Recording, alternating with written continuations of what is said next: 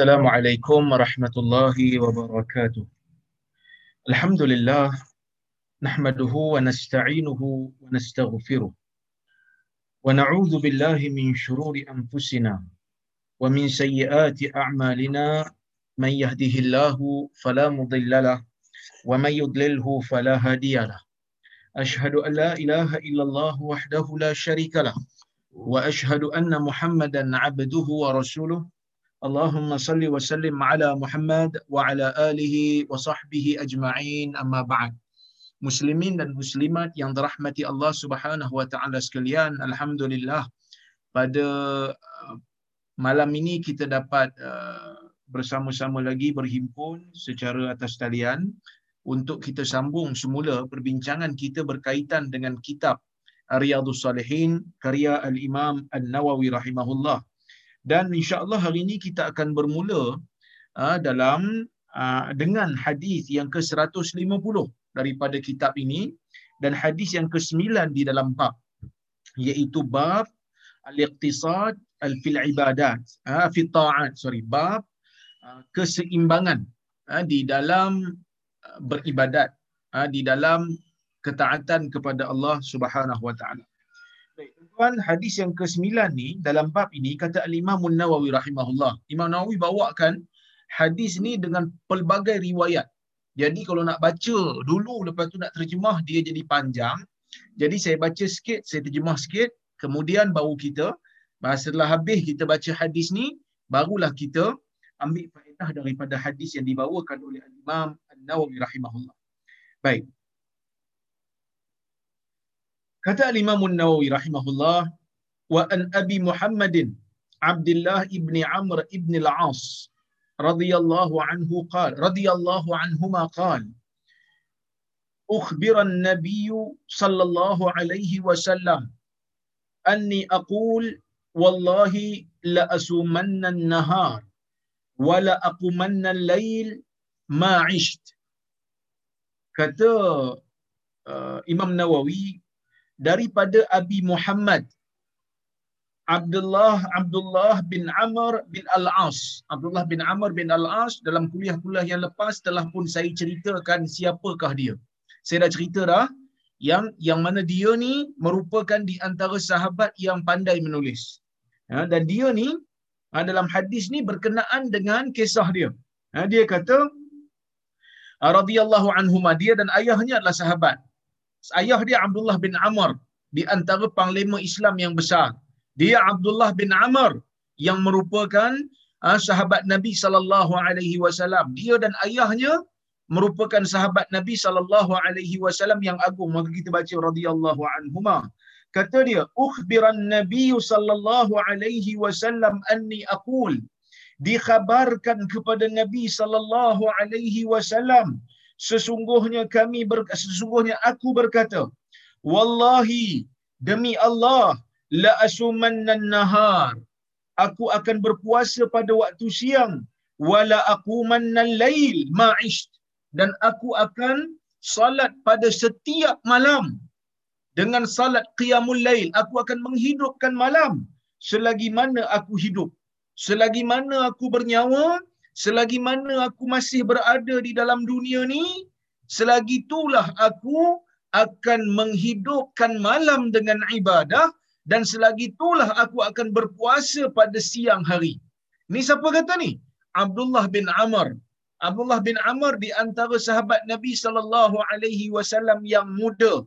Jadi tuan-tuan dan puan-puan kita tengok ah, sahabat Nabi sallallahu alaihi wasallam umur tak capai 15 tahun, umur tak capai 14 tahun, mereka telah meng menawarkan diri kepada Nabi sallallahu alaihi wasallam. Mereka tawarkan diri kepada Nabi untuk berkhidmat kepada Islam dengan menawarkan tenaga mereka supaya disumbangkan ke dalam asaf tentera Nabi sallallahu alaihi wasallam. Ni kita kita tengok dalam peristiwa Uhud ah, bagaimana Nabi sallallahu alaihi wasallam terpaksa menolak tawaran-tawaran yang datang daripada sahabat-sahabat yang muda ni kerana menurut Nabi sallallahu alaihi wasallam mereka masih lagi belum sesuai dan cukup umur untuk mereka meneruskan agenda menyumbangkan tenaga menjadi tentera. Ha, ini hebatnya sahabat Nabi ni kecil-kecil lagi dah matang. Kecil-kecil lagi dah rajin ibadah. Muda-muda lagi dah rajin ibadah. Jauhlah antara kita dengan mereka tuan-tuan dan puan-puan dan rahmati Allah sekalian. Kadang-kadang kita ni ha, ha saya lah ha, kan kadang-kadang ibadat pun celum-celam juga kadang-kadang ibadat pun malah juga tak macam golongan sahabat Nabi sallallahu alaihi wasallam yang mana mereka ni sentiasa berfikir tentang akhirat mereka. Dahsyat, ajaib mereka ni. Umur belasan tahun dah fikir pasal umat. Umur belasan tahun dah fikir macam mana nak pergi perang, macam mana nak menyumbang. Bahkan Ibnu Umar radhiyallahu anhuma, seorang sahabat Nabi yang juga muda, ha, pernah satu ketika Ibnu Umar bercerita dia berada bersama dengan Nabi sallallahu alaihi wasallam dalam satu majlis dan dalam majlis tu Nabi bertanya kepada para sahabat inna minasyajari syajaratan la yasqutu waraquha wa innaha mathalul muslim atau mathalul mu'min fahaddithuni ma hiya atau kama qal hadis riwayat al Imam al Bukhari kata Ibnu Umar radhiyallahu anhuma satu hari Nabi bersabda dalam satu majlis bersama dengan sahabat-sahabat. Nabi tanya, Nabi kata dalam banyak-banyak pokok ni ada satu pokok. Dalam banyak-banyak pokok ni ada satu pokok. Pokok yang ada ni kata Nabi la yasqutu waraquha. Dia punya daun tak gugur dan dia sama seperti orang mukmin Ha, dia sama seperti orang mukmin. Innaha masalul mukmin. Dia perumpamaan dia tu macam orang mukmin. Fahadithuni ma hiya. Beritahu aku pokok apa tu. Jadi sahabat-sahabat Nabi yang tua-tua ni dok teka, teka ada yang kata pokok ni, ada yang kata ni. Fi syajaril bawadi, kata Ibnu Umar. Mereka meneka-neka dengan pokok-pokok yang ada di pedalaman padang pasir pada ketika itu. Kata Ibnu Umar, fawaqa'a fi qalbi annaha nakhl. Dalam jiwa aku, aku tahu dah. Jawapan Nabi, jawapan untuk soalan Nabi itu adalah pokok tamar. Kenapa pokok tamar sama macam orang mukmin? Ha, ulama berbeza pendapat kalau tuan-tuan tengok dalam kitab Fathul Bari ada macam-macam tafsiran. Ada macam-macam tafsiran. Ada yang kata kerana pokok tamar ni kalau potong dia punya pangkal, dia punya umbut, ha, dipotong yang tu dia apa? Dia dia akan mati. Ha, tapi tafsiran ni macam kurang kena sikitlah kerana ha, kalau potong kepala bukan hanya mukmin je yang mati, manusia semua mati. Tak kira agama pun potong kepala mati ada yang mengatakan bahawasanya pokok tamar ni dia berbuah sepanjang tahun. Dia berbuah sepanjang masa, dia tak ada musim yang khusus macam durian. Dia tak ada musim yang khusus macam tembikai di negara Arab. Oleh kerana itu dia sama macam mukmin sebab dawamun nafa. Kerana tak, tak tamar ni, pokok tamar ni sentiasa memberikan manfaat kepada orang Arab yang mana dia ada sepanjang masa. Sebab tu kalau kita bagi Madinah ada je sepanjang masa. Pokok tamar ni tak putus, buah dia sentiasa ada. Ada yang berkata begitu. Ada juga yang mengatakan pokok tamar ni sama dengan orang mukmin kerana pokok tamar ni daripada umbut dia, daripada daun dia, daripada batang dia, daripada buah dia sama semuanya berguna kepada orang-orang Arab pada ketika itu. Sama macam mukmin ha, tenaganya boleh digunakan, akalnya boleh digunakan untuk umat, kepandaian dia, ha, kecerdikan dia, kalam lidah dia, semua memberikan manfaat kepada orang-orang yang lain. Jadi macam-macam tafsiran bagi saya, uh, makna yang hampir ialah yang pertama kerana manfaat tamar ini tidak terhenti sama macam orang mukmin. Manfaat dia tidak terhenti. Kalau dia memberikan manfaat kepada umat, manfaat itu tak terhenti. Walaupun sampai dia mati, kerana apa saja yang dia berikan dan manfaatnya berkekalan, ia, dia akan menerima pahala yang berterusan. Itu yang pertama. Yang kedua, kerana semua anggota badan orang Islam ni, kalau dia memberi manfaat dalam agama, akan memberi manfaat kepada umat dan ia tidak akan putus-putus. Jadi ini tafsiran yang bagi saya kena. Cuma saya nak sebut, saya bukan nak, nak hurai pasal hadis tu. Tuan-tuan boleh tengok dalam YouTube, saya hurai hadis tu sejam. Cuma saya nak bagi tahu. Ibnu Umar berada dalam majlis Ibnu Umar berada dalam majlis yang mana majlis tu dia agak muda berbanding orang-orang yang lain. Dalam hadis tu Ibnu Umar kata aku nak teka dah. Pokok tu pokok tamar. Tapi aku tengok yang tua-tua ni semua jawab tak betul. Semua jawab lain aku segan. Nanti kalau aku jawab betul nanti mungkin Ibn Umar rasa kalau aku jawab nampak macam orang tua-tua ni tak cerdik pula. Padahal soalan tu simple ya. Tapi Ibn Umar duduk bersama dengan orang-orang dewasa belajar hadis dengan Nabi sallallahu alaihi wasallam. Bahkan inilah generasi salaf tuan-tuan dan puan-puan, generasi yang terawal daripada kalangan orang-orang Islam ni mereka tidak mengasingkan, mereka tidak membezakan majlis orang dewasa dengan kanak-kanak yang mumayyiz. Selagi mana kanak-kanak itu tidak mengganggu, terlalu mengganggu majlis. Sekadar cakap sikit-sikit, ada suara sikit-sikit, boleh dengar lagi kalam syekh tidaklah menjadi satu perkara besar bagi mereka.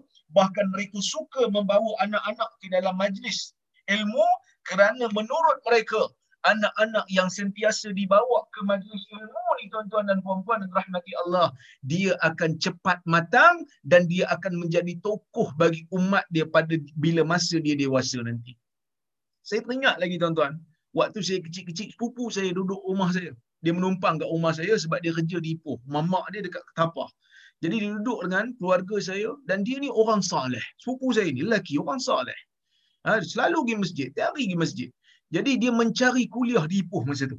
Ada je kuliah dekat Ipoh masa tu dia akan pergi dan dia akan bawa saya pergi naik motor. Saya pergilah antara maghrib dengan isyak, belajar solat, ha, belajar tentang fiqh solat, belajar tentang akidah dan saya rasa waktu tu saya jadi minat belajar agama ni disebabkan benda ni lah. Antara sebab lah, antara faktor yang boleh minat mengaji agama ni, sebab daripada kecil diberikan pendedahan. Bahkan pada waktu masuk kecil memang mak saya dengan ayah saya memang perambat saya pergi masjid lah. Ha, dengar kuliah kat masjid. Kalau, kalau ada kuliah kat masjid, jangan balik. Maka sebab itulah saya jadi minat belajar agama. Bukan kerana keluarga saya memang keluarga orang mengaji agama. Tak, saya seorang je ustaz. Sebab tu orang tanya, ustaz dulu ayah ustaz ke? Saya kata ayah saya bukan ustaz. Tok, tok bukan ustaz. Pak saudara pun bukan ustaz. Siapa yang jadi ustaz dalam keluarga? Saya seorang je lah. Yang mengaji agama, yang boleh faham Arab sikit. Setakat ini, saya, saya seorang lah. Kenapa? Kerana ada pendedahan. Jadi tuan-tuan dan puan-puan, kalau kita tengok dalam kitab-kitab hadis, ha, ulama-ulama hadis ni sangat menggalakkan bawa orang muda, bawa kanak-kanak yang yang yang ada potensi ni duduk dalam majlis bersama dengan orang besar, duduk dalam majlis ilmu. Kalau boleh tuan-tuan dan puan kuliah Riyadhus Salihin ni ajak anak-anak kita yang umur 8 tahun, 7 tahun, umur 10 tahun, 11 tahun ni dengar sekali. Ha, ni kita tak ada majlis dekat, dekat masjid, tak boleh dah waktu ni. Duduk depan laptop, duduk depan handphone, tak pun pancarkan, broadcastkan melalui TV, sama-sama tengok. Biar anak-anak kecil ni mendengar ilmu. Sebab itu tuan-tuan dan puan kalau ada uh, apa ni, anak-anak kecil jangan dihalau. Ustaz-ustaz pun janganlah halau anak-anak kecil ni. Kalau setakat mereka bising sikit-sikit, biasalah budak-budak. Ha, supaya mereka diberikan pendedahan. Tapi kau dah menjerit dia pula bagi kuliah, bawalah keluar sekejap supaya mereka tenang. Ya. Ada satu nukilan daripada Al-Imamul Bayhaqi dalam kitab dia Al-Madkhal ila Sunan ketika mana dia bercerita tentang uh, sikap golongan salafus salih dia mengatakan daripada Abdullah bin Umair. Ada seorang ulama. Dia kata dekat Kaabah, belakang Kaabah ni ada satu bulatan yang belajar ilmu. Dekat Mekah pada masa tu. Dia kata, Amr bin As. Tiba-tiba Amr bin Al-As. Siapa Amr bin Al-As? Bapak kepada perawi yang kita sedang baca hadis ini. Kita sedang baca hadis Abdullah bin Amr. Ni bapak dia, Amr bin Al-As. Amr bin As pada masa itu dia bertawaf. Falamma. Selesai dia bertawaf, ja'a ila al-halaqah.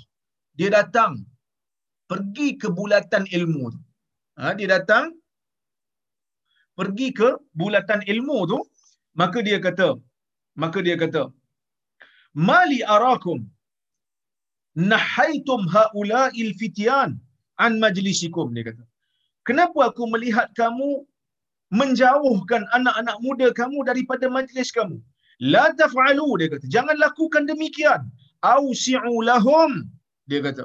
Jangan lakukan demikian. Sebaliknya, luaskan tempat untuk mereka. Wa adnuhum dekatkan mereka dengan majlis ilmu. Wa afhimuhumul hadis. Fahami mereka tentang hadis katanya. Fa innahumul yawma sigharu qaumin. Kerana pada hari ini mereka adalah anak muda pada satu kaum. Yushikuna ayyakunu kibara akharin. Dan hampir-hampir tak lama lagi mereka akan menjadi orang besar bagi generasi yang lain qad kunna sighara qaumin thumma asbahna kibara akharin kerana dulu kita sama-sama golongan yang kecil daripada satu kaum kemudian kita menjadi orang yang besar kepada generasi yang berikutnya. Tuan-tuan tengok macam mana Amr bin Al-As sangat-sangat menggalakkan kita ni bawa kanak-kanak, bawa budak-budak, bawa generasi yang yang ada potensi ni untuk mendekati majlis ilmu. Itu satulah. Kemudian ada seorang uh, ulama hadis yang bernama Abdullah ibnul Mubarak. Dia pernah tengok ketika dia membacakan hadis dia buka kelas hadis dia, dia tengok anak-anak kecil membawa pena, membawa dakwat, bekas dakwat dengan pen tu. Sebab zaman dulu jenis celup kan. Dia bawa bekas dakwat dengan pen tu. Dia kata, Hada gharlu, ghar, apa ni, gharsul Islam. Inilah tanaman untuk Islam. Maksudnya kita menanam daripada kecil. Kita menanam daripada awal. Supaya 10 tahun lagi kita akan melihat generasi yang muda, yang anak-anak ni akan lahir dan akan menjadi tokoh yang besar. Jadi tuan-tuan, sebab tu bila ada majlis ilmu jangan pergi seorang-seorang. Kalau ada anak bawa, ada cucu bawa. Biar mereka ber bersama dalam dalam apa ni majlis ilmu kita. Ha, jadi sebab tu dia kata Nabi SAW dengar dia cakap macam tu. Punya bersemangat dia nak ibadat. Sampai dia kata selagi mana aku hidup, aku nak berpuasa pada siang hari dan aku nak berkiamulail pada malam hari. Selagi mana aku hidup dia kata. Faqala Rasulullah sallallahu alaihi wasallam. Rasulullah sallallahu alaihi wasallam bersabda, "Anta alladhi taqulu dhalik." engkau ke yang sebut begini? Ha, Nabi sampai kat dia satu berita tentang Abdullah bin Amr. Nabi ajar kita tentang konsep tabayyun. Apa itu tabayyun? Tabayyun diambil daripada ayat Quran. Fatabayyanu. Ya ayyuhallazina amanu in ja'akum fasiqum binaba'in fatabayyanu an tusibu qauman bijahalah. Ya. ya. Wahai orang-orang yang beriman, apabila datang kepada kamu orang fasik membawa cerita membawa berita hendaklah kamu hendaklah kamu semak bila datang orang fasik bawa berita orang yang kamu tak kenal bawa berita hendaklah kamu semak kebenaran cerita tersebut. Jangan main terima saja. Ha, ya, jangan main terima, semak dulu. Ha, jadi Nabi sallallahu alaihi wasallam diperintahkan oleh Allah tunjuk kat kita. Bila datang satu berita, jangan main serbu tanpa pakai helmet. Tanya dulu, betul ke kamu yang cakap macam ni? Ha? Betul ke kamu yang cakap macam ni sampai ke aku macam ni?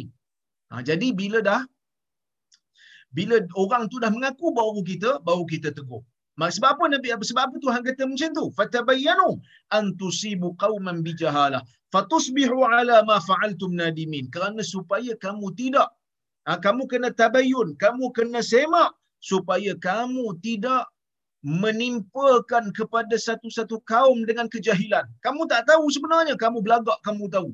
Jadi kamu nanti akan menzalimi orang lain. Fatusbihu ala ma fa'altum nadimin. Pas nanti kamu akan menjadi orang-orang yang orang-orang yang menyesal dengan apa yang kamu telah lakukan. Jadi nabi tanya pada dia betul ke macam ni? Kamu cakap macam ni ke? Faqultu lahu qad qultuhu bi ami bi abi anta wa ummi ya rasulullah dia kata qad qultu betul ya rasulullah memang aku sebut macam tu bi abi anta wa ummi ya rasulullah ha, aku aku jadikan ayahku dan ibuku sebagai tebusanmu. Perkataan ni mungkin ada di kalangan ha, mungkin ada di kalangan tuan-tuan dan puan-puan yang mungkin rasa macam apa maksudnya aku jadikan ayahku dan ibuku sebagai tebusanmu. Ha, bi abi anta wa ummi ya, Ras, ha, ya Rasulullah. Dia kata demi ayahku dan ibuku aku sanggup menjadikan kamu sebagai tebusanku. Dia bukan bersumpah dengan nama ayah dia. Kita tak boleh sumpah dengan nama manusia, tak boleh.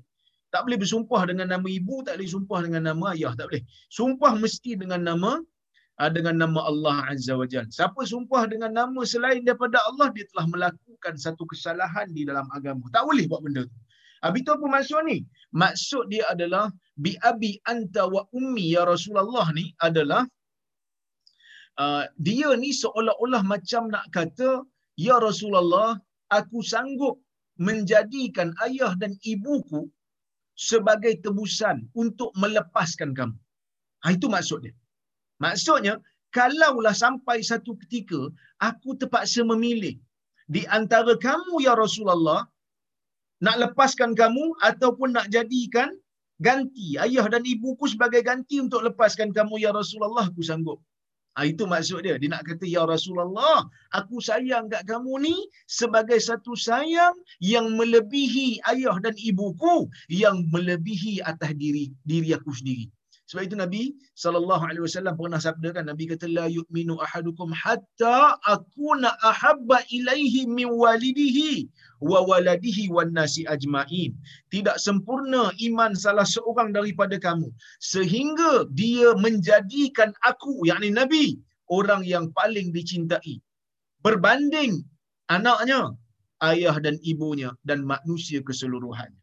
Sebab itu Umar pernah satu ketika dia sebut dekat Nabi sallallahu alaihi wasallam dia kata la anta ya Rasulullah ahabbu ilayya min kulli syai'in illa nafsi. Dia kata ya Rasulullah engkau telah menjadi manusia yang paling aku sayang sekali dalam dunia ni. Semua benda aku tak akan lebihkan sayang melainkan engkau akan lebih sekali. Engkau yang paling aku sayang illa ala nafsi kecuali diri aku lah. Aku sayang lebih lah diri aku. Nabi kata apa pada pada Umar? Wa ala nafsika ya Umar, kau kena jadi aku ni lebih kau sayang berbanding diri kau wahai Umar. Kerana sayang kat Nabi ni lepas pada sayang pada Allah. Lepas tu sayang pada Nabi, lepas tu baru sayang pada benda lain. Lepas tu kata Umar, la antal an ya Rasulullah. Ha, sekarang ni begitulah ya Rasulullah, kau aku sayang lebih walaupun pada diri aku. Al-an, al-an kata Nabi pada Umar. Sekarang, sekarang juga wahai Umar. Kerana sayang pada Nabi melebih pada segala-galanya ni, merupakan tuntutan agama. Ha, sebab tu ada orang sanggup nak mempertahankan jasad Nabi walaupun sampai dia mati. Ada orang sanggup nak mempertahankan uh, sunnah Nabi sallallahu alaihi wasallam walaupun diri dia terpaksa di di, di dikenakan dengan pelbagai tindakan.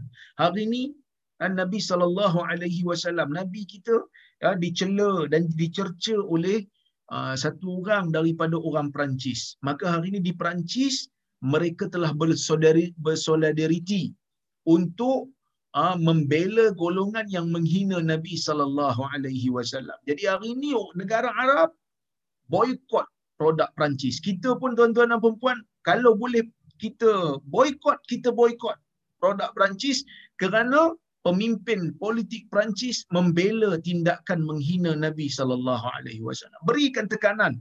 Orang Arab hari ini mereka mulakan dan tekanan itu sudah di, sudah mula dirasai oleh kerajaan Perancis. Kita pun kena buat benda yang sama juga. Ya, jadi uh, dia kata, "Ya aku sebut benda ni ya Rasulullah, aku menjadikan ibu dan ayahku sebagai tebusan, sebagai ganti kepadamu ya Rasulullah."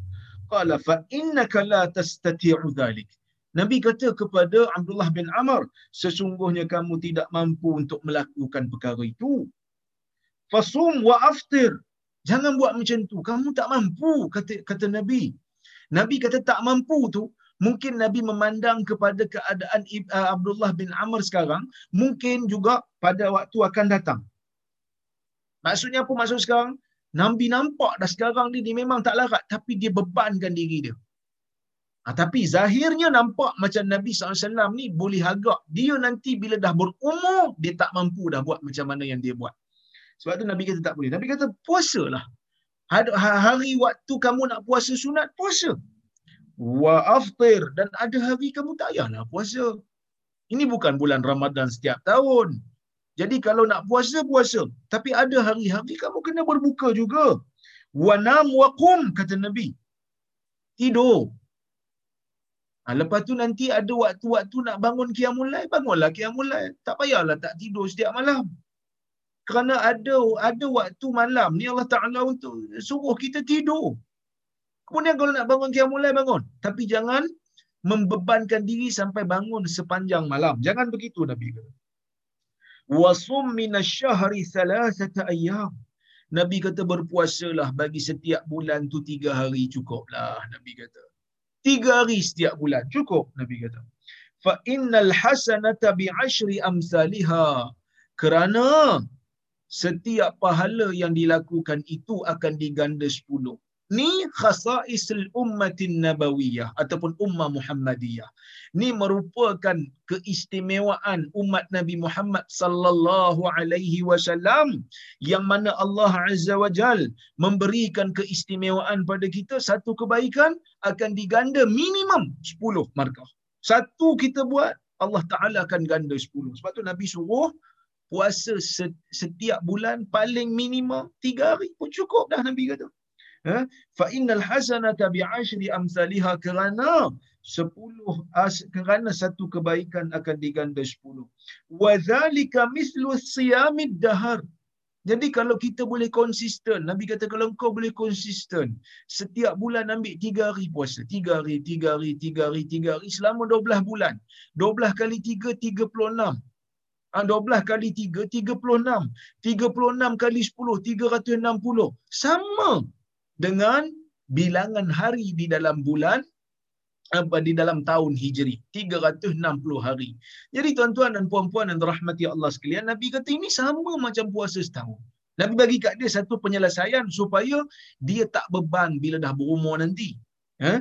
Maka dia kata qultu fa inni utiqu afdal min dhalik. Jadi Abdullah bin Amr kata ya Rasulullah, aku aku mampu buat lebih daripada tu. Dia kata buat bagi-bagi lebih sikit lah. Tiga hari ni mudah sangat. Dia kata. Maka Nabi SAW kata, Fasum yauman wa aftir yaumain. Nabi kata pada Abdullah bin Amr, ha, kalau begitu kau puasalah sehari, lepas tu tak puasa dua hari.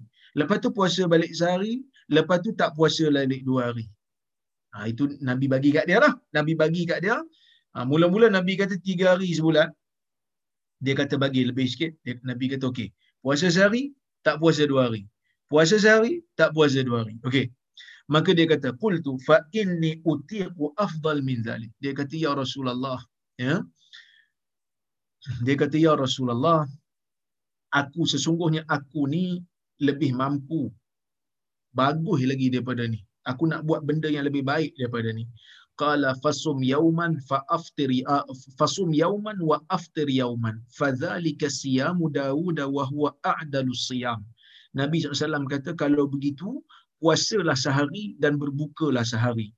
Dan itulah itulah puasa Nabi Allah Daud alaihi salam dan dia merupakan puasa yang terbaik. Yang mana Nabi kata inilah puasa yang paling baik sekali. Dalam riwayat yang lain Nabi kata wahwa afdalus siyam. Dialah puasa yang afdal sekali. Faqultu fa inni utiqu afdala min dhalik. Dia pun kata kat Nabi ya Rasulullah aku mampu buat yang lebih baik daripada ni. Faqala Rasulullah sallallahu alaihi wasallam Nabi kata kat dia la afdala min zalik. Tidak ada yang afdal daripada itu. Jadi puasa sunat yang terbaik ini adalah puasa Daud, puasa sehari buka sehari. Puasa sehari buka sehari. Wala an akuna qabiltu ayyam allati qala Rasulullah sallallahu alaihi wasallam ahabbu ilayya min ahli wa mali. Dan kata Abdullah bin Amr jikalah aku terima dulu tiga hari yang telah disebutkan oleh Rasulullah SAW itu lebih baik, lebih baik, lebih aku suka daripada keluargaku dan hartaku. Maksudnya apa? Disebut ni bila dia dah berumur. Dia kata bila dia tak larat dah, bila dia rasa beban dah, dia kata kalau lah aku terima tiga hari dulu baguslah. Yang ni aku belagak kat Nabi, aku kata aku bukan belagak sebenarnya. Dia nak, dia bersungguh, dia bersemangat. Ini kata aku bersama aku bersemangat sungguh. Aku ketat sungguh pada diri aku.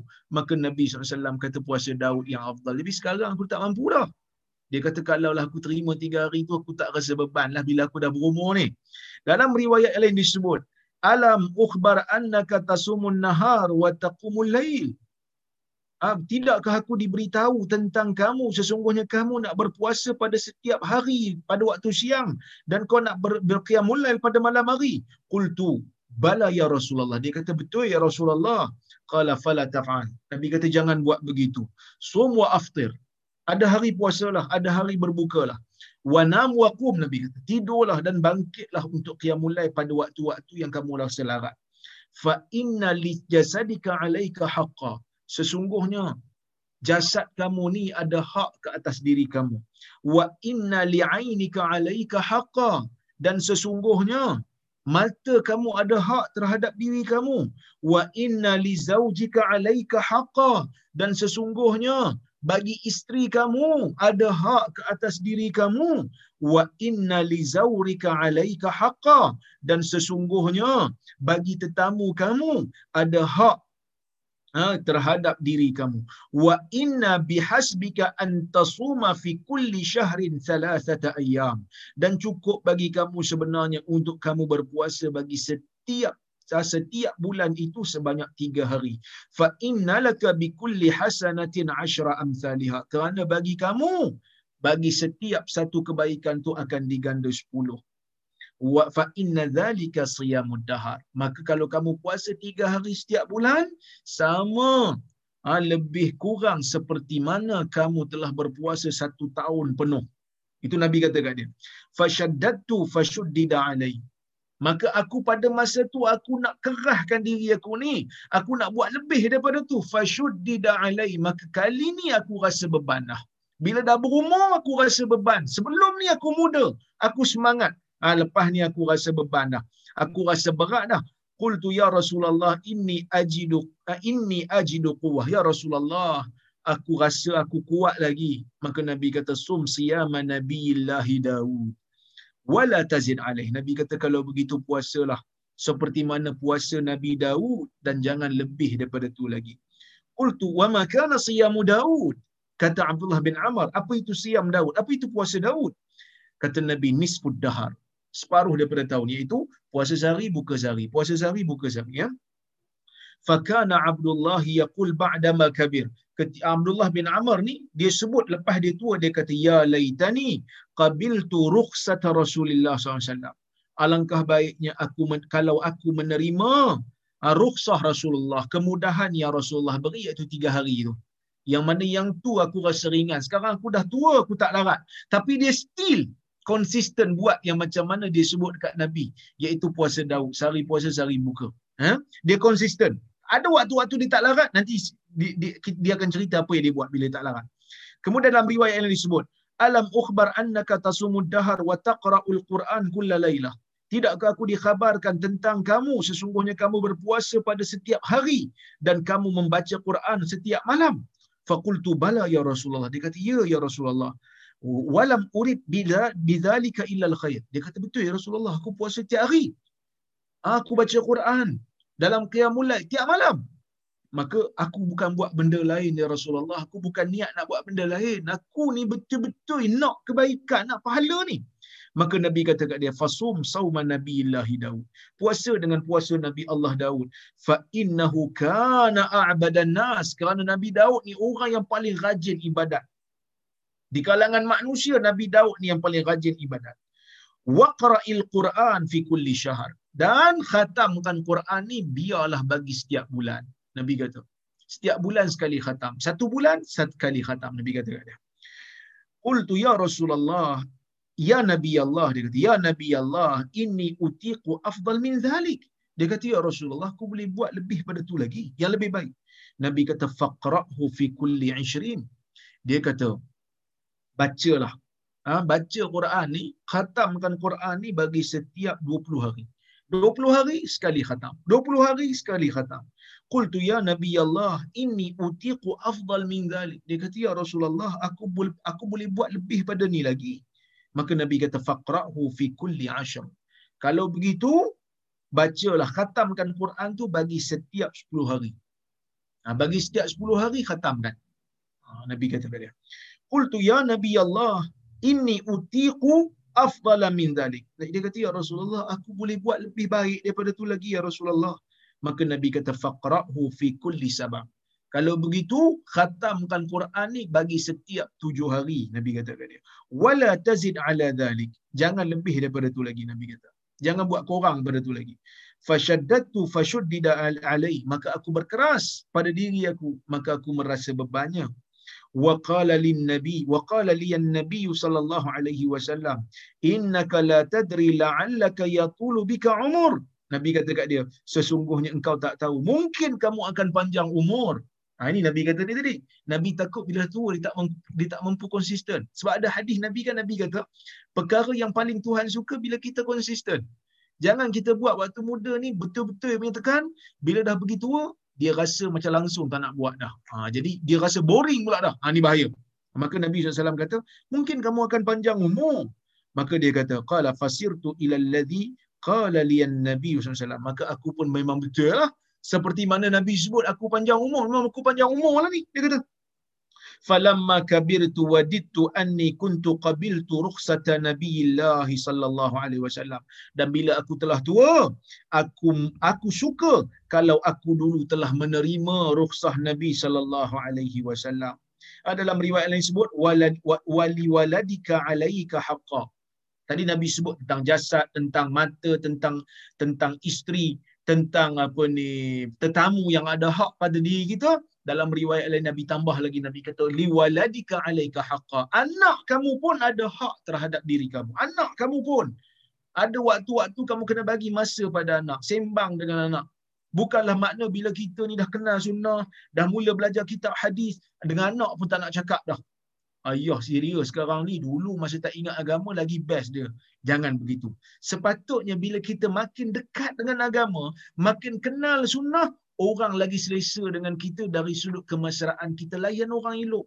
Lidah elok jaga. Semua benda jadi lebih elok daripada sebelum kita kenal sunnah tuan-tuan dan puan-puan Ha, ini benda yang kita kena jaga. Kadang-kadang bila orang tengok kita, sebelum kita kenal, sebelum kita kenal sunnah, mungkin orang rasa kita sporting dan seumpamanya. Tapi lepas kenal sunnah, rasa serius. Nak melawak pun takut. Orang buat lawak pun kita takut nak gelak. Kalau gelak pun lambat. Dah lima jam orang buat lawak pun nak tergelak. Itu pun jenuh tahan. Lima jam lah tak tahan. Oh, apa saya bos? Dia kata tadi awak buat lawak kan? Saya dah tak tahan dah. Saya gelak juga. Lima, lima jam lah. Orang buat lawak. Jangan begitu. Ha, jangan begitu bukan maksud bila kena sunnah, bukan maksudnya kena berhenti jadi orang. Kena kekal jadi orang. Tapi kena jadi manusia yang normal, yang beragama. Ada waktu kena bagi untuk anak. Ada waktu kena bagi untuk isteri. Ada waktu kena bagi rehat pada jasad. Ada waktu kena bagi hak untuk mata. Mata dah tak larang dah pergi tidur kejap lah. Ha, yang mana tidur tu juga merupakan tuntutan agama bila diperlukan. Sebab tu Nabi suruh dia tidur. Nabi tak nak dia burn diri dia ha, dia tekan, dia press tenaga dia sampai nanti dia akan jadi bermasalah dari sudut kesihatan. Baik, tuan-tuan dan puan-puan rahmati Allah sekalian. Dalam riwayat lain disebut, la sama man samal abad. Tidak ada puasa bagi orang yang puasa sepanjang hari, sepanjang tahun. Cuma ulama berbeza pendapat tentang makna hadis ni. Ada yang kata ya, ada yang kata dalam hadis ni ha, dimaksudkan Nabi bila Nabi kata la sama man asamal abad tidak ada puasa bagi orang yang berpuasa sepanjang tahun. Maksudnya nabi seolah macam nak cela golongan yang puasa setiap hari ini yang tak berbuka langsung. Sepanjang hari sepanjang tahun puasa. Macam Ramadan tu kita puasa setiap hari kan? Dibuat sebab setahun penuh.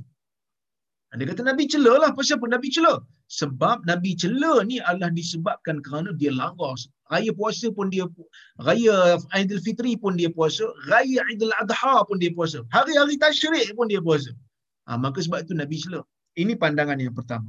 Tapi pandangan ni rasa macam tak apa tepat sikit. Sebab Nabi SAW ni dia dalam hadis ni nampak macam uh, nak kata tak guna dia berpuasa macam tu. Seolah-olah macam dia tak puasa. Tapi kalau orang puasa pada hari raya, ha, puasa dengan raya haji, dia bukan sekadar tak ada pahala. Dia berdosa. Jadi nampak konteks hadis ni macam tak kena dengan takwilan pertama. Takwilan kedua, ya, mereka mengatakan, ya, Nabi kata tidak berpuasa bagi orang yang berpuasa sepanjang tahun, maksudnya adalah orang tu dia mudaratkan diri dia. Maka Nabi tak suka benda ni. Dan makna yang ketiga, ya, yang disebut oleh para ulama, mereka mengatakan, bila Nabi kata la sama man samal abad, tidak ada puasa bagi orang yang berpuasa sepanjang tahun, selama-lamanya seolah macam nabi macam nabi puji dia kata Kerana kalau dia dah puasa tiap hari, dia rasa macam tak puasa dah. Sebab apa? Sebab memang siang dia tak makan. La sam. Seolah-olah macam dia tak puasa. Tapi sebenarnya dia puasa. Ha, tapi takwilan ni bagi saya macam jauh sikit lah. Kerana kalau kita tengok hadis-hadis yang kita baca tadi ni, Nabi tak bagi kepada Abdullah bin Amr untuk puasa tiap hari. Sebab Nabi kata yang paling baik puasa ni adalah, yang paling baik puasa ni adalah puasa Daud. Tapi saya tak nafi tuan-tuan dan puan-puan. Eh. Di sana ada dua pandangan ulama tentang puasa setiap hari. Sebahagian ulama mengatakan uh, sunat selagi mana tidak membebankan diri dan tidak mudaratkan. Ini pendapat mazhab Syafi'i. Manakala ada satu pandangan dia kata harus, ini pandangan Hambali. Manakala satu lagi pandangan mereka kata puasa sepanjang tahun ni, sepanjang tahun penuh tidak afdal. Sebaliknya afdal puasa Daud. Dan ini saya cenderung pada pendapat yang ni. Ha, ini pendapat sebahagian ulama Hambali dan uh, Ibn Taymiyah juga setuju dengan pendapat ni. Ya. Jadi mereka mengatakan hadis ni sebenar maksud apa? Hadis ni sebenarnya adalah satu larangan Nabi sallallahu alaihi wasallam ya, yang mana Nabi tak suka orang berpuasa sepanjang tahun. Sebab tu Nabi kata la sama man samal abad. Tak puasa bagi orang yang puasa sepanjang tahun ni. Sebab apa? Sebab puasa yang terbaik adalah puasa Daud. Ha, puasa Daud yang puasa sehari berbuka sehari. Baik. Dan Nabi ulang benda ni tiga kali. Benda Nabi serius lah. Nah, Nabi nak bagi. Sebab Nabi tak akan ulang melainkan benda tu penting. Ha, dulu kita dah baca dah hadis-hadis. Anas kata Nabi ni kalau dia nak sampaikan benda dia akan ulang tiga kali. Li tu'qala anhu supaya difahami perkataan tu daripada Nabi SAW. Dalam riwayat yang lain Nabi kata ahabbu siyam ila Allah taala siyamu Daud. Puasa yang paling disukai di sisi Allah ialah puasa Daud. Wa ahabbu salah ila Allah taala salatu Daud. Ha, sebab uh, solat yang paling disukai uh, solat malam yang paling disukai di sisi Allah adalah solat Daud juga. Apa dia? Kana yanamu nisfal lain. Yang mana Nabi Daud ni pada waktu malam dia akan tidur setengah malam. Setengah malam dia akan tidur. Bermula malam sampai setengah malam dia akan tidur. Ya? Wa yaqumu thuluthahu. Dan dia akan bangkit. Ya, dia akan bangkit pada sepertiga. Wa yanamu sudusahu. Dan dia akan dia akan dia akan menghidupkan malam sepertiganya. Ha, sepertiga akhir itulah wa yanamu sudusahu. Dan dia akan tidur seperenam yang akhir sepertiga sepertiga akhir dia bangun dia salat salat salat lepas tu seperenam yang akhir dia tidur sekejap lepas tu dia dia akan bangun subuh. Wa kana yasumu yawman wa yuftiru yawman dan dia berpuasa sehari dan berbuka sehari. Wala yafiru idza laqa. Dan nabi nabi Daud ni yang Allah Taala suka kat dia dia tidak lari bila bertemu dengan musuh. Wa fi riwayatin. Dalam riwayat yang lain disebutkan. Qala ankahani abi imra'atan dhata hasabin. Kata Abdullah bin Amr ayahku iaitu Abdullah uh, iaitu Amr bin Al-As dia kata ayahku telah menikahkan aku dengan seorang perempuan yang mempunyai keturunan yang baik. Zata hasab. Dia ada keturunan yang baik dia ada kedudukan yang tinggi dalam masyarakat ya. Wa kana yata'ahadu kannatahu. Dan ayah kepada Abdullah bin Amr yang Amr bin Amr bin Al-As ni dia biasanya mengulang mengulang tengok menantu dia. Buat ziarah lah, ziarah tengok menantu. Ai imra'ata waladihi, iaitu isteri kepada anaknya. Fayas'aluha an ba'liha. Jadi ayah dia ni yang merupakan sahabat yang juga ada ilmu sunnah, yang juga merupakan sahabat Nabi, dia tanya tentang anak dia kepada menantu dia. Dia tanya kat menantu dia, dia kata suami okey ke? Okey. Jadi fataqulu lahu. Maka isteri dia berbagi tahu dekat ayah dia, dia kata, ni'mar rajul min rajul dia kata. Oi bagus. Abdullah bin Amr bagus. Sebagus-bagus lelaki, kata anak dia. Lam yata' lana firasha. Dia kata dia tak bentangkan pun untuk kami hamparan. Walam yufattish lana kanafa munzu atainah. Dan dia pun tidak pernah menyelak-nyelak kain semenjak kami datang bertemu dengan dia. Apa maksud isteri dia? Isteri dia bagi bahasa kiasan lah. Ha, tuan-tuan, kita dah dewasa, kita faham lah. Maksudnya dia tak pernah um, bentangkan kami hamparan. Ha, dia tak pernah bentangkan untuk kami hamparan dan dia tak pernah menyelak kain-kain. Dia tak pernah selak baju ke apa. Maksudnya, sepanjang dia datang, sepanjang isteri dia tu duduk kat rumah Abdullah bin Amr, Abdullah bin Amr tak buat apa kat isteri tu. Tak menggauli, tak buat apa, tak layan. Dia sibuk dengan ibadat dia. Falamma tala dhalika alaih. Ni perawi kata lah. apabila perkara itu menjadi beban kepada Amr bin Al-As. Amr bin Al-As rasa benda ni tak kena ni. Apa yang nak aku buat ni tak kena. Sebab Nabi sallallahu alaihi wasallam pun tak buat macam ni pada isteri dia. Ada waktu-waktu Aisyah cerita bagaimana Nabi sallallahu alaihi wasallam mandi junub bersama dengan Nabi. Menunjukkan ada waktu-waktu memang Nabi menggauli isteri. Tak macam Abdullah bin Amr. Maka dia pun sebut dia kata zakar zalika lin Nabi sallallahu Amr bin Al-As pun dia sebut kepada Nabi sallallahu alaihi wasallam sebab dia takut takut-takut Abdullah bin Amr ni buat benda yang tak elok ataupun nampak macam bagus tapi sebenarnya mereka dia telah membebankan isterinya kerana isterinya pun ada ada nafsu isterinya perlu dilunaskan ha, perlu diberikan nafkah qala ilqani bihi Ya, dia pun sebut pada Rasulullah. Dia kata, Ya Rasulullah, Abdullah bin Amr ni, suara isterinya dok bagi tahu dia tak pernah digauli oleh Abdullah bin Amr. Maka Nabi kata, Ilqani bi. Bawa aku jumpa dengan dia, kata Nabi. Fakultu, uh, falaqituhu, uh, ba'da dhalik. Uh, maka, aku pun bertemu dengan Nabi SAW. Selepas daripada tu, faqala kaifa tasum. Maka Nabi tanya kepada Abdullah bin Amr bagaimana kamu berpuasa qultu kulla yaum. Aku kata setiap hari. Qala wa kaifa yakh fa kaifa takhtim? Aku bertanya eh, Nabi bertanya kepada aku bagaimana kamu mengkhatamkan Quran? Qultu kulla lailah wa zakara nahwa ma sabaq. Lepas tu baru Nabi sebut Ah, hadis-hadis yang sebelum ni iaitu Nabi SAW tak bagi dia puasa setiap hari. Nabi suruh dia berpuasa sehari, ah, buka sehari. Puasa sehari, buka sehari dan sebagainya. Baik. Wa kana yaqra ala ba'd ahlihi surah alladhi yaqra'uhu ya'rifuhu min an-nahar li yakuna akhaffa alayhi ah, dan Abdullah bin Amr ni dia membaca kepada sebahagian daripada ahli keluarganya sepertujuh daripada Al-Quran yang dia nak baca pada waktu malam dan dia baca sekejap pada waktu siang supaya rasa mudah dia nak baca pada waktu malam. Maksud bila nak baca dalam solat tu, dia baca siang dulu supaya uh, dia dapat lalu dua ayat tu supaya malam dia rasa ringan untuk ingat semula ayat-ayat yang dia baca pada waktu siang. Baik. Uh, pada waktu malam. Wa arada ayyataqawwa aftara ayyaman wa ahsa. Apabila dia nak rasa ada tenaga sikit. Yang ni maksudnya dia dah mula berumur, dia kata apabila dia nak uh, nak mendapatkan kekuatan aftar ayyama. Dia akan berbuka beberapa hari. Dia akan berbuka beberapa hari wa ahsa Ha, kemudian dia akan kira berapa hari yang dia berbuka. Wasama mislahun. Kemudian dia akan berpuasa sepanj- sebanyak hari yang dia berbuka mendapatkan tenaga.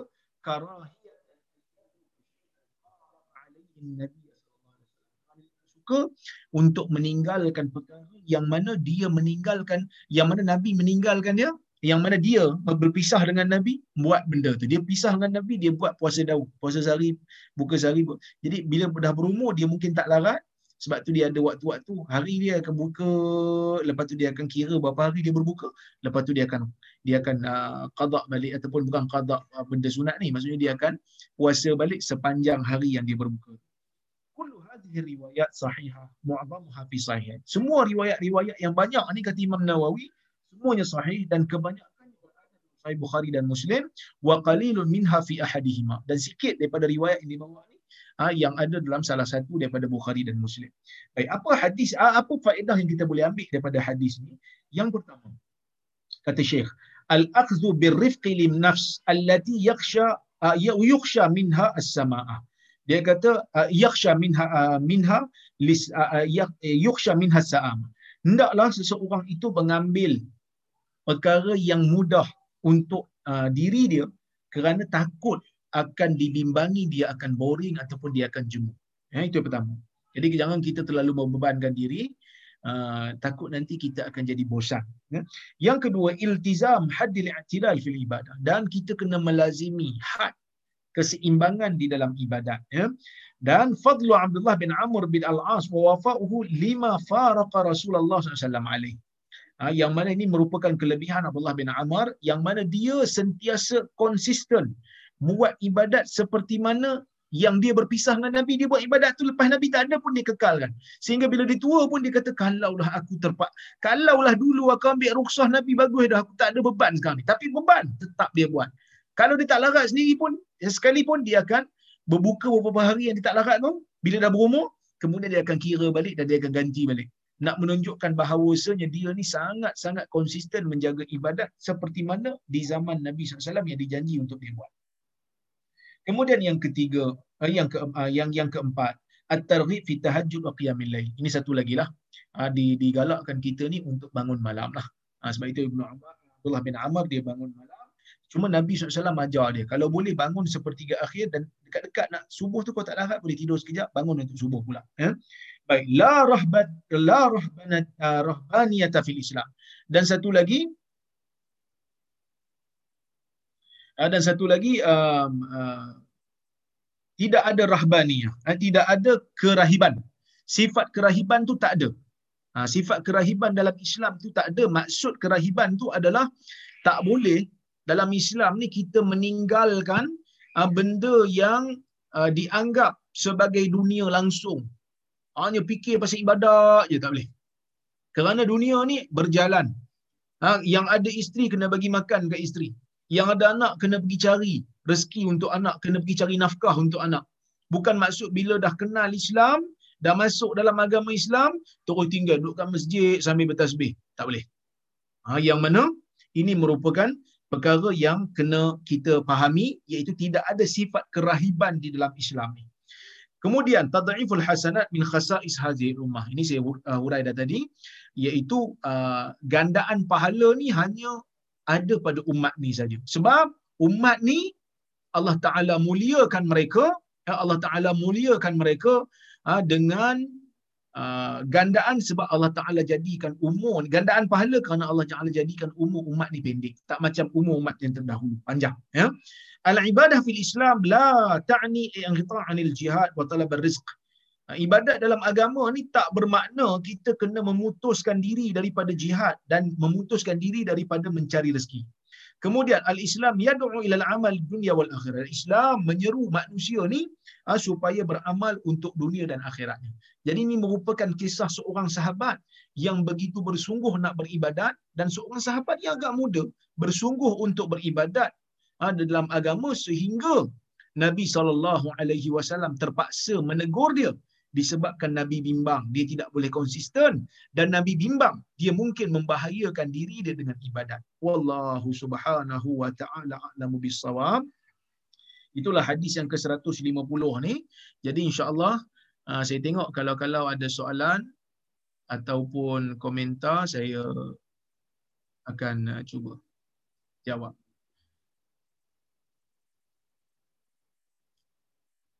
Salam Ustaz kuliah Riyadhus Salihin yang diadakan pada setiap Rabu pada 5.45 petang.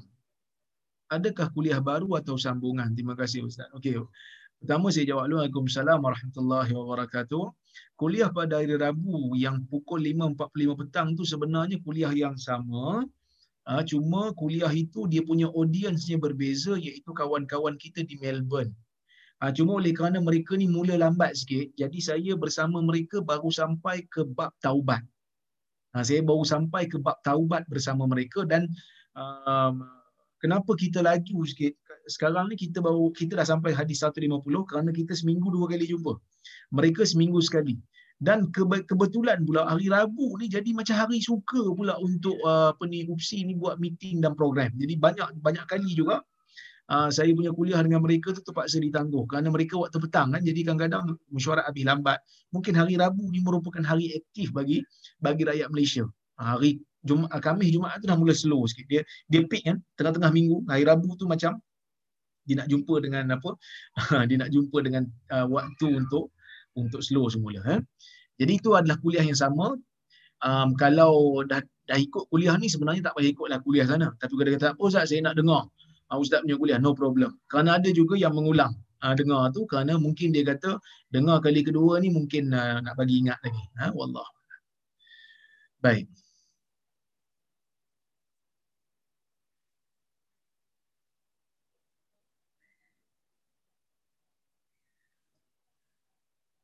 Assalamualaikum Dr. Waalaikumsalam. Masa kini jika ada hamba Allah yang kembali ke rahmatullah di luar negara atau luar kawasan, keluarga akan mengikhtiar untuk bawa balik jenazah ke pangkuan keluarga. Kadang-kadang sehingga 3 4 hari baru jenazah sampai ke negara asal. Apakah hukum melewatkan pegumian jazakallah khair? Asalnya bila sesuatu orang meninggal di tempat yang apa? Di tempat yang dia meninggal tu sepatutnya ditanam di sana.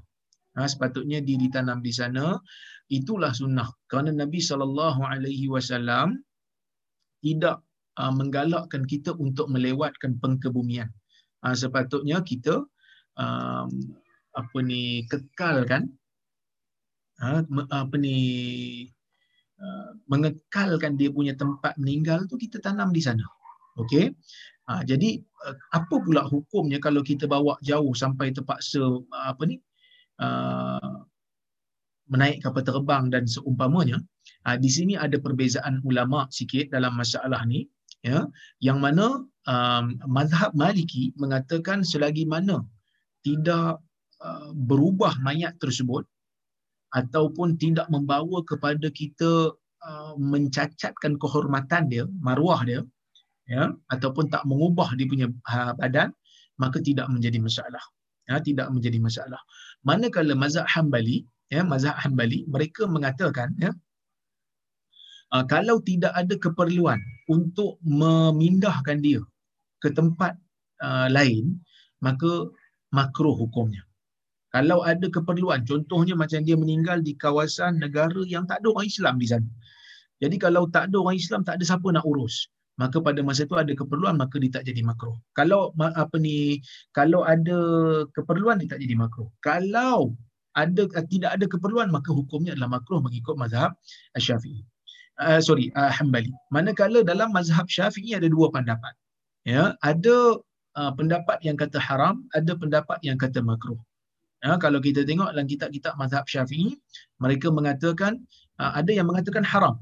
Uh, uh, sebelum ditanam kita, uh, di, di tempat dia meninggal, kita di, tak boleh untuk uh, memindahkan dia ke negara lain. Uh, ke negara lain walaupun uh, dia tak berubah.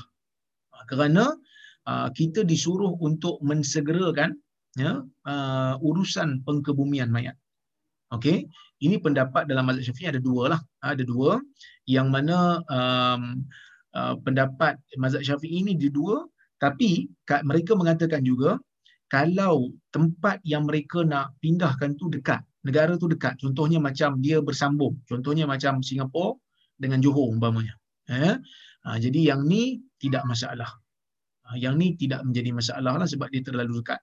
Tapi kalau jauh, maka dalam isu ni uh, sepatutnya tidaklah dibawa balik. Tetapi uh, kalau kita nak bawa balik juga kerana ada keperluan, yang mendesak, yang ni tidak menjadi masalah. Jadi kalau ikutkan apa ni pendapat-pendapat ulama ni paling kurang kita kata majoriti ulama mengatakan makruh lah. Jadi kalau kita nak berhati-hati tak payahlah bawa balik kecuali kalau ada keperluan yang sangat mendesak. Baik. Itu kalau kita apa ni tak buat apa-apalah pada mayat tapi kalau terpaksa buat macam-macam pada mayat ah, yang ni kita kena hati-hatilah jangan sampai menyeksa mayat lah okey Assalamualaikum Waalaikumsalam. Apa pandangan tentang kumpulan qasidah dibawa oleh Habib daripada Yaman? Ada ulama kata haram, ada ulama kata okey, ada ulama kata bid'ah. Saya dulu follow qasidah 4 tahun lepas. Saya dah pening ustaz, mana yang betul sebenar? Apa pandangan ustaz tentang qasidah? Okey. Pertama sekali, qasidah ni ialah syi'i syair syair orang Melayu panggil syair kan orang Arab panggil syair. Dia syair nak tengok betul ke tak boleh ke tak tengok pada lirik kasidah tu lah. Kalau kasidah tu ada benda-benda yang tak betul benda-benda syirik maka syiriklah dia. Kalau ada benda-benda maksiat maka maksiatlah dia. Kalau ada benda-benda yang palsu tentang nabi dalam tu lah kita sebut. Jadi sebab tu kita nak tengok kasidah ni betul ke tidak uh, boleh ke tidak tengok daripada lirik jadi kalau kasidah tu betul-betul lah. Kalau kita pun sendiri tak faham, kita kena pergi carilah. Carilah ustaz boleh tafsir kita punya yang kita baca tu. Kasidah tu sendiri tak ada masalah. Kasidah tu sendiri tak ada masalah. Ha, sekadar nak puji Nabi tak ada masalah. Ha, kerana ada je uh, kasidah-kasidah di dalam hadis yang disebut. Contohnya uh, hadis dalam riwayat Al-Bukhari. Allah uh, Allahumma la 'aisha illa illa 'aisha al-akhirah faghfir lil atsari wal mujahirah itu di antara kasidah yang di zaman Nabi SAW dan Nabi tak tak halang sahabat untuk berkasidah dengan kasidah tu iaitu ya Allah tidak ada kehidupan melainkan kehidupan akhirat berikan keampunan kepada Ansar dan juga Muhajirah. Muhajirah ni Muhajirin lah. Jadi ini merupakan kasidah yang ada di zaman Nabi. Bahkan Nabi SAW ada penyair di sendiri. Iaitu Ka'ab bin Malik, Hasan bin Sabit dan Abdullah bin Rawaha. Ini merupakan penyair Nabi yang yang mana mereka mempertahankan Nabi dengan syair-syair mereka. Tapi daripada Yaman ni, ya, yang yang datang pada Yaman ni, uh, saya tengok kalau kasidah tu okey-okey, kalau kasidah tu tak okey, kita tinggalkan. Cuma bagi saya lah, kita ni, kasidah ni, dalam kalau kita tengok hadis-hadis Nabi, yang banyaknya Nabi SAW mengajar umat. Kasidah ni ada sikit-sikit. Tapi peliknya, ada satu orang, sekumpulan manusia, yang mana mereka ni mementingkan kasidah lebih daripada ilmu. Kita ni nak menjadikan manusia ni banyak berhibur sikit ilmu ke ataupun sikit uh, banyak ilmu sikit hibur. Ha, sepatutnya kita kena banyak ilmu, sikit hibur. Hibur sikit-sikit okey. Tapi kalau dah sampai nak buat majlis kasidah sampai makan ratus ribu, duit pula bayar dengan duit kerajaan. Jadi saya rasa macam kita kena tengok balik lah kot. Kita kena nilai balik uh, majlis yang kasidah ni perlu ke mahal-mahal. Dan apa tujuan di sebaliknya. Uh, jadi kalau mereka buat kasidah tu pula dalam masjid sehingga mengganggu orang berada dalam masjid untuk solat dan berzikir dan beriktikaf, yang ni boleh membawa kepada kepada haram kerana kerana mengganggu orang dalam masjid. Jadi kalau nak main kasidah pergi main kat luar. Kerana ada sebahagian masjid yang kadang-kadang mereka benarkan kasidah dimain dalam masjid. Sedangkan masjid tempat orang yang orang yang beriktikaf, orang yang salat, orang baca Quran, mengganggu orang lain. Maka tidak dibenarkan. Nabi SAW dalam hadis Abu Daud, Nabi melarang sahabat yang membaca Quran dengan suara yang kuat sehingga mengganggu. Nabi tegur dia, Nabi kata setiap orang daripada kamu dalam masjid ni bermunajat kepada Tuhannya. Maka sebab itu kita kena hati-hati dalam masalah. Ya? Baik.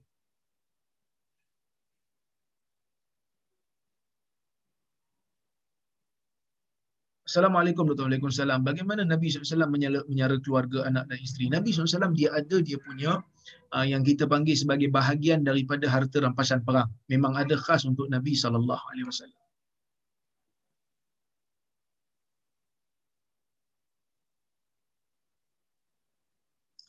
Baik, um, ini ada soalan. Assalamualaikum. Assalamualaikum. Rasulullah SAW puasa Isnin dan Khamis sebab dia dilahirkan hari Khamis. Rasulullah uh, lahir hari Isnin ya. Baik, uh, sempena Maulid Rasul ni untuk menzahirkan rasa sayang kita kepada Rasul. Apakah amalan yang boleh kita lakukan? Sama ada seorang ataupun secara grup. Okey, begini. Nabi SAW puasa hari Isnin kerana dia baginda dilahirkan pada hari Isnin. Jadi kalau kita sayang Nabi, kita puasa hari Isnin. Nabi puasa hari Khamis, kita kita puasa hari Khamis. Maulid Nabi, Maulid Nabi SAW, sambutan Maulid Nabi tak sambut. Kerana di zaman Nabi yang pentingnya bukan hari Nabi lahir.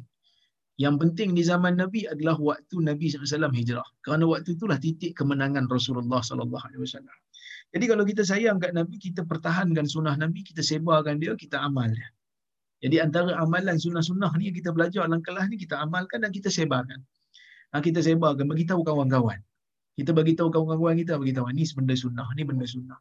Habis tu Ustaz hari tu orang semua orang semua seronok sambut Maulid kita nak buat apa? Kita buat ceramah. Ceramah hari Maulid tentang hadis-hadis Nabi dan perjuangan Nabi sallallahu alaihi wasallam. Itu ha, tak apa. Yang tu ibadat khusus tak ada pada hari uh, 12 Rabiul Awal. Bahkan hari tu pun sebenarnya tarikh 12 tu pun tak kuat. Sebenarnya walaupun pandangan pandangan tu masyhur tapi tak 12 Rabiul Awal tu sebenarnya tarikh lahir uh, tarikh wafat Nabi. Manakala tarikh uh, lahir Nabi SAW uh, dikatakan pada 9 ataupun 10. Itu pendapat yang lebih kuat sebenarnya. Uh, jadi tidak ada uh, hari sambutan yang khusus sebab tu ulama berbeza pendapat tentang bila Nabi lahir. Ada yang kata 9, ada yang kata 10, ada yang kata 12 kerana memang Nabi SAW tak sambut. Kalau Nabi sambut tak adalah khilaf kan.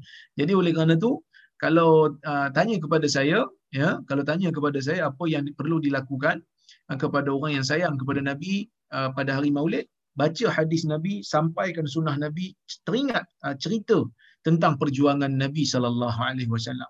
Uh, panggil kawan-kawan oleh kerana mereka tengah semangat ni Maulid ni semangat nak dengar cerita pasal Nabi. Uh, panggil mereka suruh mereka dengar kuliah pasal Nabi sallallahu alaihi wasallam. Perjuangan Nabi sallallahu alaihi wasallam. Bagaimana Nabi wasallam sayang pada umat. Ataupun uh, bacakan hadis ya. Uh, bacakan hadis uh, tentang bagaimana Nabi SAW wafat. Sebab kita duk sambut maulid-maulid seolah-olah macam kita rasa Nabi masih ada. Padahal Nabi dah tak ada dah. Yang ada adalah sunnah. Quran dan sunnah untuk diperjuangkan. Baca pula riwayat berkaitan dengan Nabi wafat. Tengok macam mana Nabi SAW wafat. Ha, saya dulu saya pernah kuliah satu uh, saya sedang forum uh, dalam di DUIA masa saya buat master dulu. Tajuk dia bagus. Dia kata wasiat terakhir Nabi. So cari hadis-hadis Nabi SAW yang mana sebelum Nabi wafat apa yang Nabi sebut. Supaya Nabi ingatkan kita sebelum dia pergi. Apa benda yang yang kita yang kita nak kena buat persediaan kita. Ya. Baik.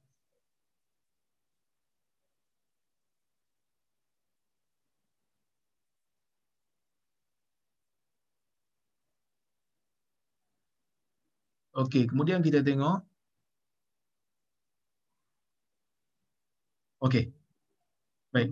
InsyaAllah uh, saya kira cukuplah sekadar tu untuk malam ni sebab ada saya ada urusan lain pula lepas ni. Uh, nanti ada soalan-soalan ni yang saya saya tangguhkan. InsyaAllah pada kuliah akan datang saya akan cuba untuk jawab. InsyaAllah. Jadi saya minta maaf untuk kasar bahasa tersilap kata. Uh, kalau ada yang terkasar di mana-mana saya minta maaf. Uh, terima kasih banyak kepada Jisha, kepada Jamil, kepada Syamil dan semua yang mengajukan majlis pada malam ini. InsyaAllah kita jumpa lagi pada waktu-waktu yang akan datang. آه، سيمون منو ديري أقول قولي هذا وأستغفر الله العظيم لي ولكم. والسلام عليكم ورحمة الله وبركاته. وعليكم السلام.